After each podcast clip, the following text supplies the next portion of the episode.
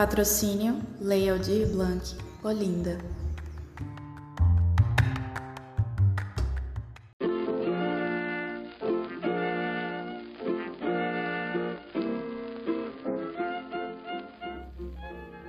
Jardim Elétrico Podcast.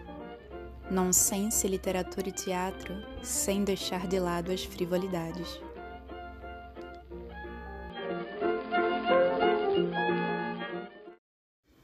Giordano Castro é ator e dramaturgo. Nasceu em Recife e cursou artes cênicas pela Universidade Federal de Pernambuco, realizando também um intercâmbio internacional em estudos artísticos pela Universidade de Coimbra, em Portugal. É membro e um dos fundadores do grupo teatral Magilute. Como ator, participa de quase todos os trabalhos do grupo e é responsável por cinco dramaturgias montadas: Um Torto, Aquilo que Meu Olhar Guardou para Você, Luiz Lua Gonzaga e O Ano em que Sonhamos Perigosamente, em parceria com Pedro Wagner, além também da peça Dinamarca. Desenvolveu as três dramaturgias para os experimentos sensoriais em confinamento, tudo que coube no VHS, todas as histórias possíveis e virá. No audiovisual esteve em Tatuagem e Chão de Estrelas, de Hilton Lacerda, Tungstênio, de Heitor Dália e na série 13 Dias Longe do Sol, além também da super série Onde Nascem os Fortes. Confira a conversa com ele a seguir.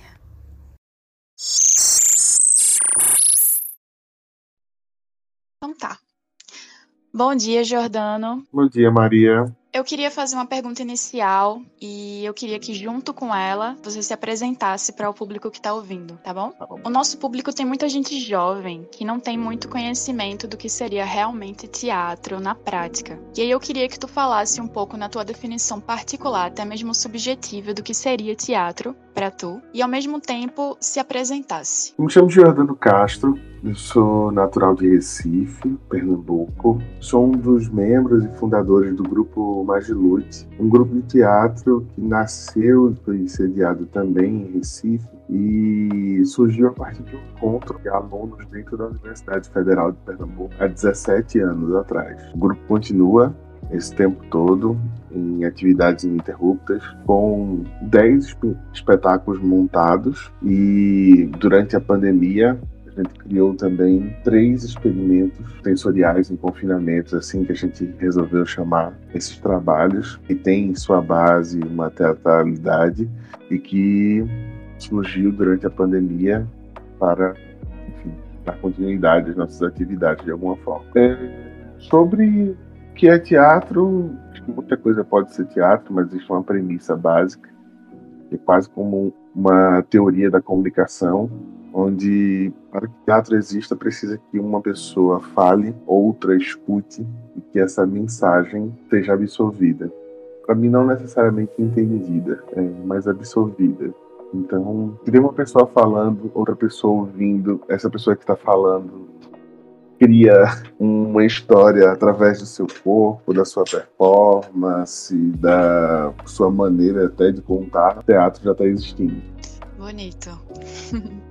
e onde é que entra o Magilute nessa tua definição? Não, o Magilute ele é um grupo de atores que desejam contar histórias, histórias essas que façam parte da discussão das pessoas, que façam parte do momento, do agora. É um grupo que, que pensa os seus trabalhos muito a partir da relação para dissolver isso. Então, a gente tem sempre em mente, dentro dos nossos processos de criação, como é que o público vai ser abordado, atingido pela mensagem que a gente quer mandar. Assim. A gente é basicamente isso, é um grupo de atores que tem vontade, deseja, aquilo que a gente faz reverbere na vida das pessoas, de alguma forma traga algum impulso emocional, afetivo e quem sabe de mudança, efervescência. E tu também é dramaturgo e escreve para o grupo.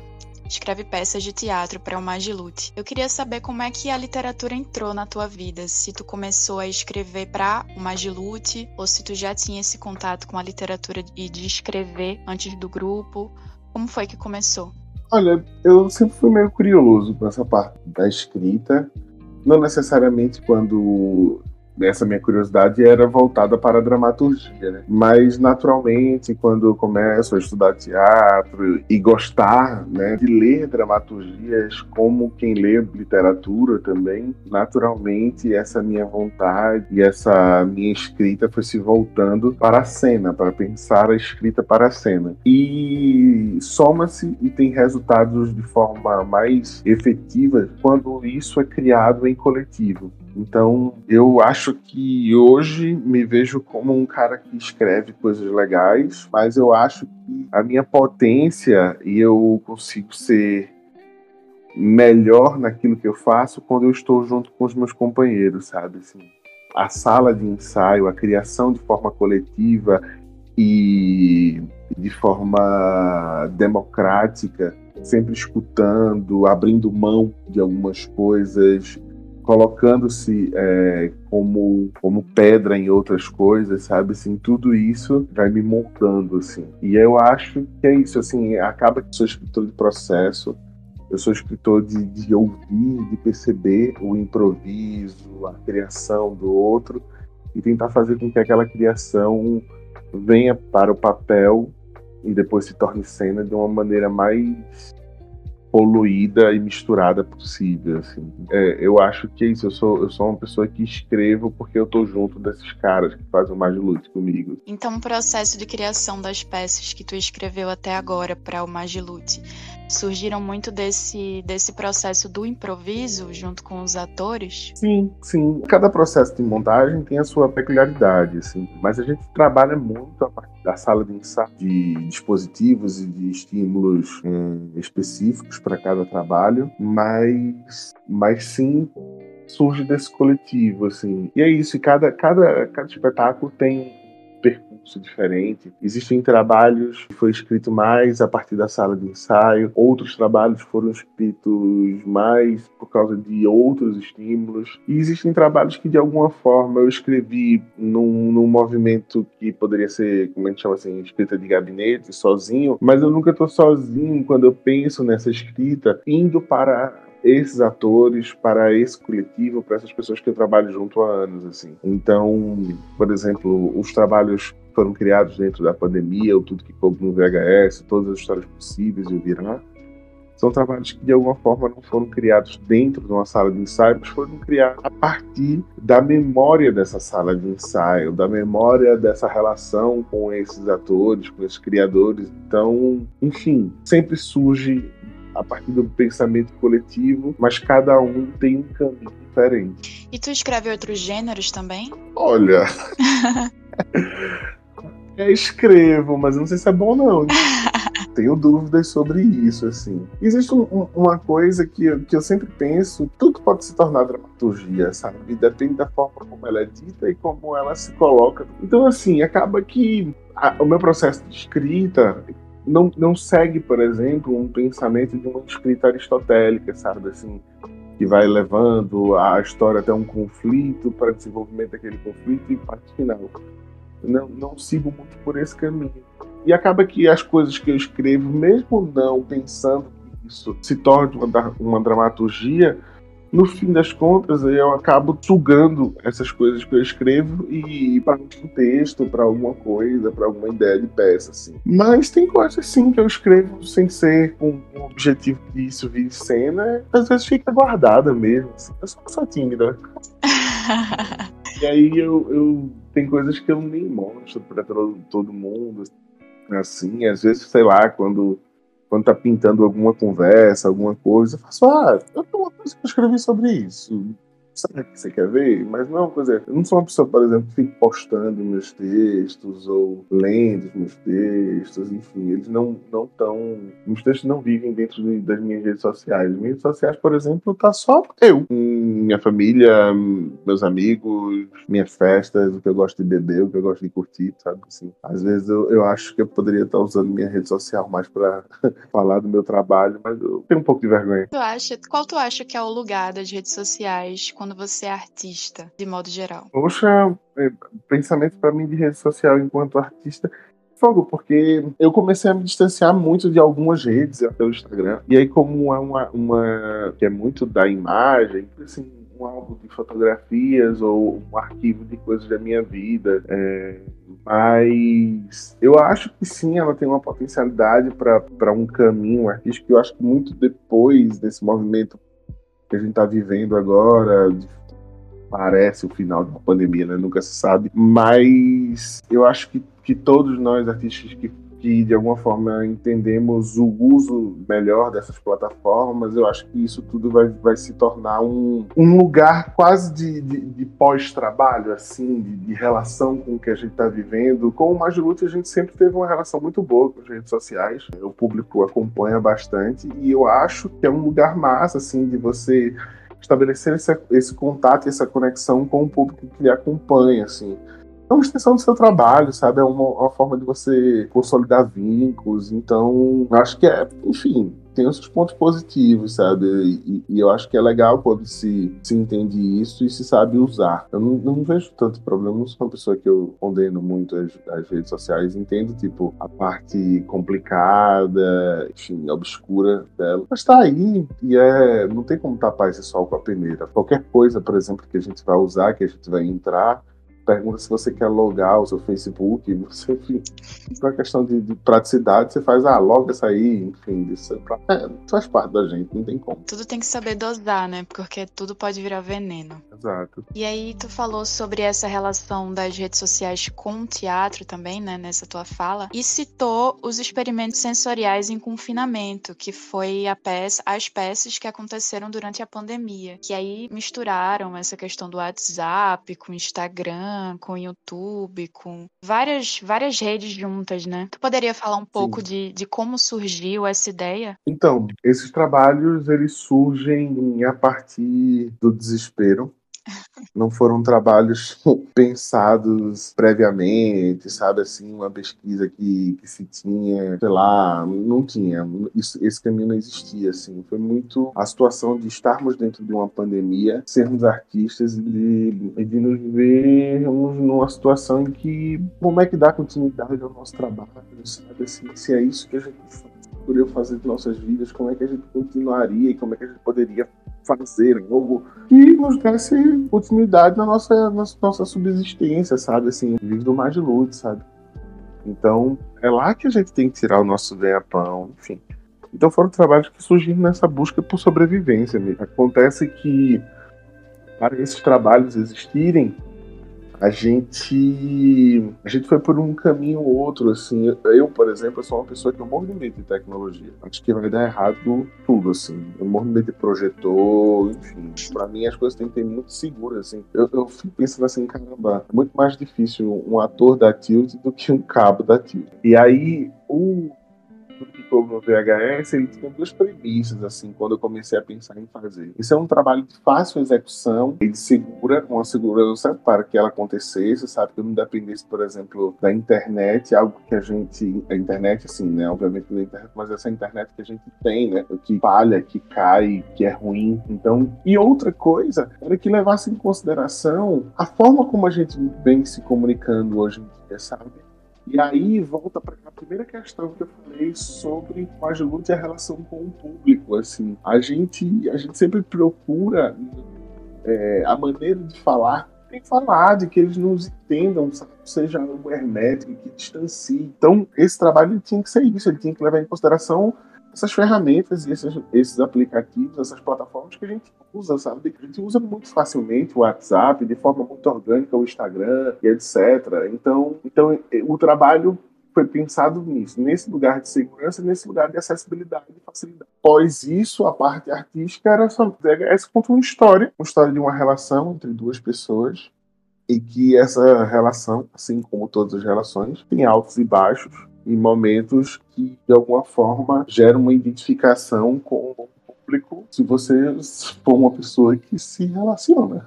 E o, o, trabalho deu muito certo. O, o Tudo Que Como no VHS, a gente pode dizer que foi o trabalho que salvou as nossas vidas durante a pandemia. E que com ele, ele trouxe os, os dois outros trabalhos, chamam uma trilogia. É, isso. Ele teve uma, uma aceitação e uma procura muito grande, até porque dentro da pandemia a gente foi um dos trabalhos primeiros a, a, a surgirem. é, e com ele também uma forma que as pessoas não estavam ainda pesquisando e fazendo, que era essa utilização dessas plataformas, sabe? Um trabalho que fugia da, da relação de streaming ou de vídeo, é, da relação de assistir uma tela, era um outro lugar é, com áudio, imagens, fazendo que o público tivesse uma outra percepção dessa obra, assim. E eu acho que a soma de tudo isso fez com que o trabalho tivesse um sucesso, assim, tivesse sido premiado. A gente ganhou o APTR do Rio de Janeiro como melhor trabalho. A gente fez o trabalho circular para além do Brasil por 30 países fazendo trabalho em outras línguas também, espanhol, inglês, enfim, foi um trabalho muito frutífero pra gente que conseguiu também trazer um público novo para o Magiludo, sabe? Eu não vi ainda nenhuma outra peça assim que fosse parecida com esse formato. A maioria das peças que eu assisti na pandemia foram todas nessa, nessa questão do, do streaming mesmo, né? Da gente assistindo o vídeo, no máximo estando ao vivo né? Que foi um diferencial. Mas essa, essa coisa de você estar tá em contato com a pessoa por ligação, por WhatsApp, por Instagram e criar toda uma narrativa em torno disso, eu não vi. Eu acho que foi a primeira e também a única vez que eu vi isso acontecer. Queria saber assim, quais são as inspirações assim para vocês, agora falando assim do grupo, né, do Magilute. Uhum como ele iniciou e quais são as inspirações, as referências que vocês tiveram para criar esse grupo. Eu acho que tem muito do Brecht, né?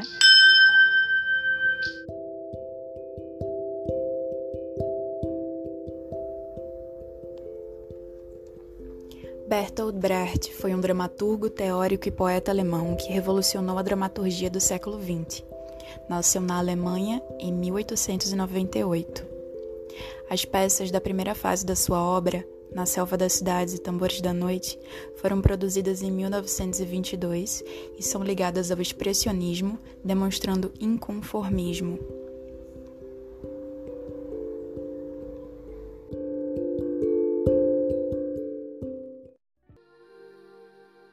Acho que é uma coisa que é bem nítida, mas de modo geral, até esse experimento que vocês acabaram criando um pouco nas, no desespero, como tu falou. Esse liquidificador tudo, o que é que tu poderia trazer? Maria, as referências, elas são bem flutuantes, assim. A gente tem momentos, é, momentos em que a gente está mais se relacionando com o cinema, momentos que a gente está se relacionando mais com o teatro.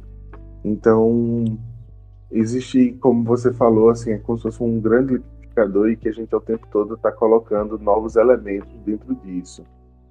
Obviamente que dentro dessa trajetória a gente não consegue apagar esquecer coisas que a gente pesquisou, que a gente criou em outro momento. Então, hoje, eu penso que Giordano, em relação ao Giordano de 17 anos atrás do grupo, ele é uma pessoa com muito mais referências e com muito mais respaldo artístico do que eu era, obviamente, no começo. É assim né, que a gente evolui, é assim que a gente cresce. É, e assim como é dentro de cada um dos integrantes, o pensamento fazer o entendimento de uma linguagem, algo que não é, não surge assim.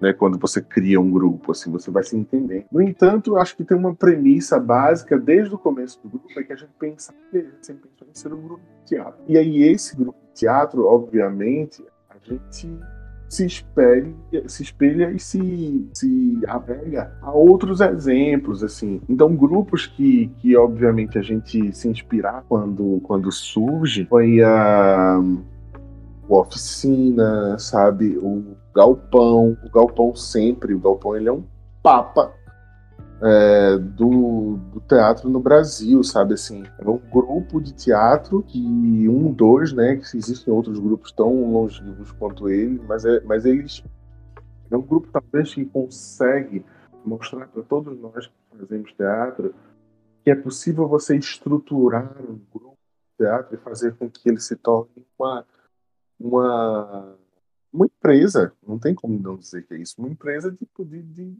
de sucesso, sabe assim. O Galpão é isso.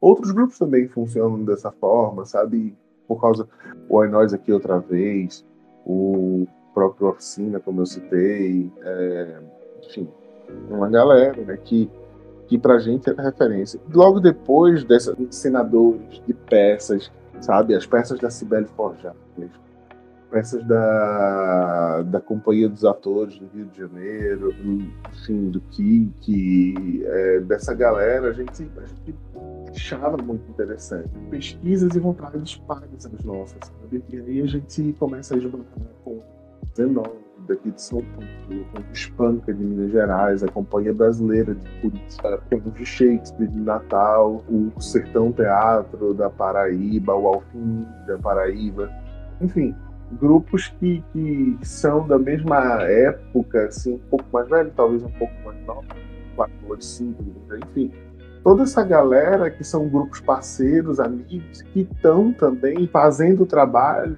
pesquisando coisas que para a gente era muito interessante, sabe? Então a gente começa a viver esse diálogo. E aí soma-se a isso outras coisas que o Magilute tem como referências, sabe? É, as obras de cinema, a gente assiste cinema, cinema é uma referência muito grande para a gente. Trabalhos de arte plástica, trabalhos de dança, é, referências enquanto, enquanto trabalho de design, sabe, assim, de moda, enfim, tudo isso vai virando um momento pra gente, e aí você vai vendo que a gente tá tem, pendendo mais para um lado do que para o outro.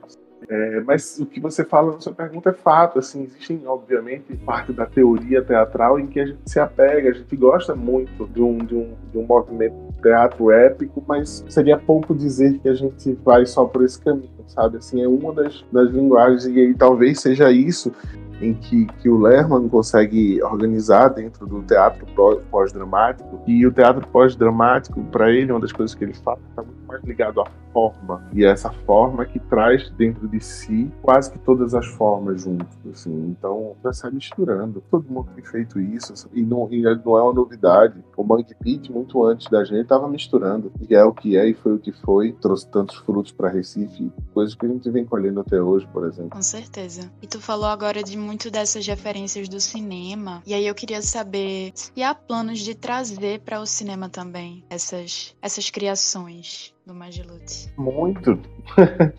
muito. Acho que a gente tem se tornado mais, mais ousado nisso e talvez um pouco mais de segurança. Porque, enfim, às vezes parecia uma coisa muito distante, né? Mas sempre pensava de, ah, fazer cinema estava nas dificuldades, é caro, é difícil e tal. Mas hoje as coisas estão se mostrando de uma maneira mais possível, sabe? Assim, mais democráticas. Então, não sei, eu acho. Essa vontade é muito grande. Como é que a gente vai fazer, eu não sei. Mas. E já tem previsão de projetos futuros, não? Já. A gente está com dois projetos para o próximo ano. É, são, é um projeto que foi um projeto que ele foi, foi interrompido né, por causa da pandemia, que era o estudo número um, Morte e Vida, que é em cima da obra de João Cabral de Melo Neto, Morte e Vida Severina, pensar esse homem que deixa o seu lugar, que sai do seu lugar em busca de um outro lugar e por que, que ele deixa esse lugar, quais são as razões o porquê que isso acontece, quem é que o expulsa desse lugar, enfim, tudo isso misturado com a palavra a poesia da pedra. O trabalho que estava com data de estreia para maio de 2020, mas enfim, a pandemia veio e suspendeu tudo. E durante a pandemia também a gente foi liberado um projeto que a gente tinha colocado no Cultura, que era um projeto em cima da obra do Miró da Moribeca, que saiu e aí a gente começou esse, essa pesquisa já dentro da pandemia e é um trabalho também que é para o começo do, do, ano que vem. E talvez ele siga linhas parecidas com o estudo número um, tanto que a gente tem começado a achar que o Miró é o estudo número dois, mas é um processo ainda que está continuando, mas também por parte disso, por parte da obra de um poeta, por falar também desse homem, nesse caso agora, esse homem que é expulso do centro e colocado dentro de periferias, e como a periferia e o centro fala com esse homem, enfim. São caminhos de pesquisas que, que se encontram de alguma forma e, é, e são dois projetos que a gente está pensando já para o começo do próximo ano. Mas e tu, nas tuas escritas? Nos teus escritos, tem planos aí para mais uma dramaturgia, um livro? Jesus, sei não, mulher. eu, eu, eu não sei, eu, eu, eu, confesso que a pandemia me deu um, um, um, momento de segurar um pouco essa ideia de ficar fazendo planejamentos, assim. Uhum. Tô meio deixando as coisas acontecerem. É, a gente, a gente levou um banho de água fria muito grande, que foi o casarão, um espaço que a gente inaugurou e teve que, teve que fechar, porque a pandemia não possibilitou que aquele sonho desse continuidade, enfim, foi algo que a gente teve que voltar na gaveta de novo. E aí isso tudo me fez ter um pouco mais de calma. Às vezes, quando, quando eu começo um projeto, eu fico muito obcecado por ele, assim. E, e aí, enfim, tô mais calmo agora. Chegou o Gabo também. O Pirralha demanda um tempo para ele muito legal também ter esse momento. Então eu tô curtindo essas partes.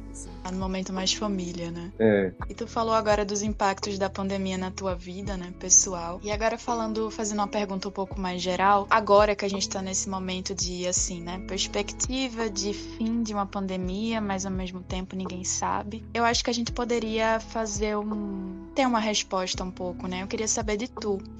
Qual tu acha que foram os efeitos dessa pandemia no teatro de Pernambuco? Olha, eu acho que são dois efeitos, assim. Um primeiro, que é um efeito devastador mesmo, assim.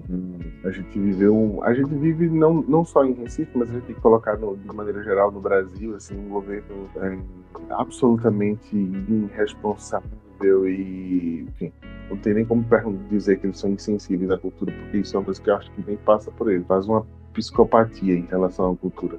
E a gente, a gente vem tá colhendo esses frutos negativos disso. Em Recife, a gente soma-se a isso uma, uma parca política cultural, sabe? Não foi só o Majut que, que teve fechado o seu espaço, outras companhias viveram essa, essa realidade, além de tipo, também é, enfraquecer todo um, um, projeto de construção, sabe? Assim, é difícil você manter é, uma manter esse, é, esse trabalho, sabe, assim, sem você poder estar trabalhando. Basicamente é isso, assim, sem poder fazer o que você sabe fazer. Foi bem difícil. No entanto, acho que existem outros pontos que a gente tem que levar em consideração. Foi assim, sobre essa pesquisa.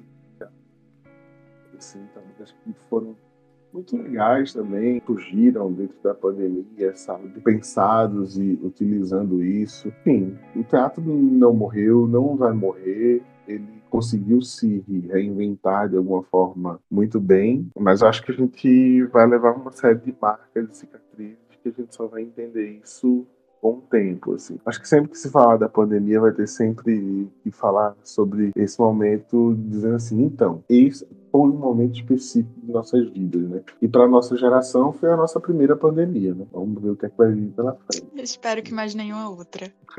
E diante desse cenário agora que tu descreveu, o que é que tu diria para as pessoas que estão estudando agora teatro, estão querendo começar, estão com vontade de criar grupos e procurar edital e fazer acontecer? O que é que tu o que é que tu diria para essas pessoas? Façam, é possível, de verdade, de verdade. Tipo, sejam, sejam ousados e verticais nas suas pesquisas, não deixem de fazer, sabe? Tipo, é, criem esse projeto para vocês. Isso é um projeto de vida, não é uma coisa que, que surge assim de, de, maneira pequena. É um projeto grande e acreditem que vocês são capazes de abraçar esse projeto. Eu eu tenho muita fé e muita crença que tá vindo uma galera nova muito boa e que muita coisa legal vai surgir, assim, desse pensamento. E é importantíssimo, assim, dar uma, sabe, uma reanimada nisso, provocar essas estruturas. Então, velho, faça, faça. Não, não deixem de fazer. Certeza. E o Casarão Magilute agora vai voltar, acredito? Não, o Casarão Magilute fechou mesmo. A gente fechou não, não deu para se manter pós-pandemia, mas Lute continua. Foi uma escolha difícil, mas foi uma escolha muito assertiva, assim. Se não seria, seria perigoso manter o grupo se a gente tivesse mantendo o casarão. Então o casarão fechou, o grupo continua e a gente volta a trabalhar como a gente sempre trabalhou, fazendo temporadas na cidade, circulando o nosso trabalho, foi assim. Que ótimo, não vejo a hora de assistir pessoalmente no teatro vocês novamente. Ah, vai rolar, vai rolar sim. E vai ser massa. Jordana, eu queria muito te agradecer essa conversa e eu queria te pedir para indicar um livro. Uau! Uh, vamos lá. Eu que agradeço, Maria, esse papo. Eu acho muito legal. Eu, eu sou um amante de podcasts, então é uma coisa que eu consumo muito. Eu acho que é um, é um lugar que é importante a gente começar a ocupar. Assim. Então, agradeço a oportunidade de estar falando com vocês, com o pessoal que está ouvindo a gente agora. E, bicho, eu amo Gabriel Garcia Marques, seria diferente. Meu filho se chama Gabo. Referências. E, é, e velho, eu, eu gosto muito de 100 anos de solidão. Acho um livro lindo. Acho que tem tanta coisa dentro daquele livro, assim. E aí eu indico ele, assim. Clássicos são ótimos. Clássicos são clássicos porque eles têm sempre a, a nos dizer muito, assim. Então, 100 anos de solidão, eu indico porque é bonito, velho. E a gente precisa de beleza. Com certeza a gente precisa de surrealismo, né? Acho que esse livro é um livro que todo mundo precisa ler, realmente, é uma boa indicação. Então tá bom, Jordano, obrigada. Eu agradeço novamente e até uma próxima. Até uma próxima. Beijo, Maria. Beijo, Beijo. galera que tá ouvindo a gente. Tchau, tchau. Tchau.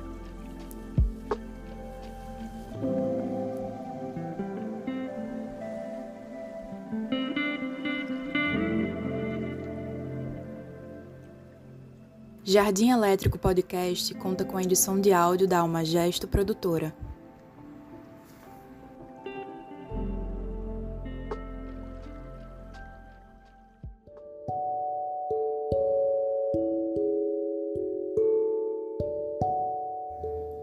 Se você gostou do programa e quer me ajudar de alguma forma, envie o teu feedback algum elogio, crítica ou sugestão para o Telegram do programa. É só digitar Jardim Elétrico Podcast. Não tem mistério, é fácil de encontrar. E se você quiser me ajudar financeiramente com alguma quantia, acesse o Apoia-se do programa. apoia.se barra Jardim Elétrico Podcast.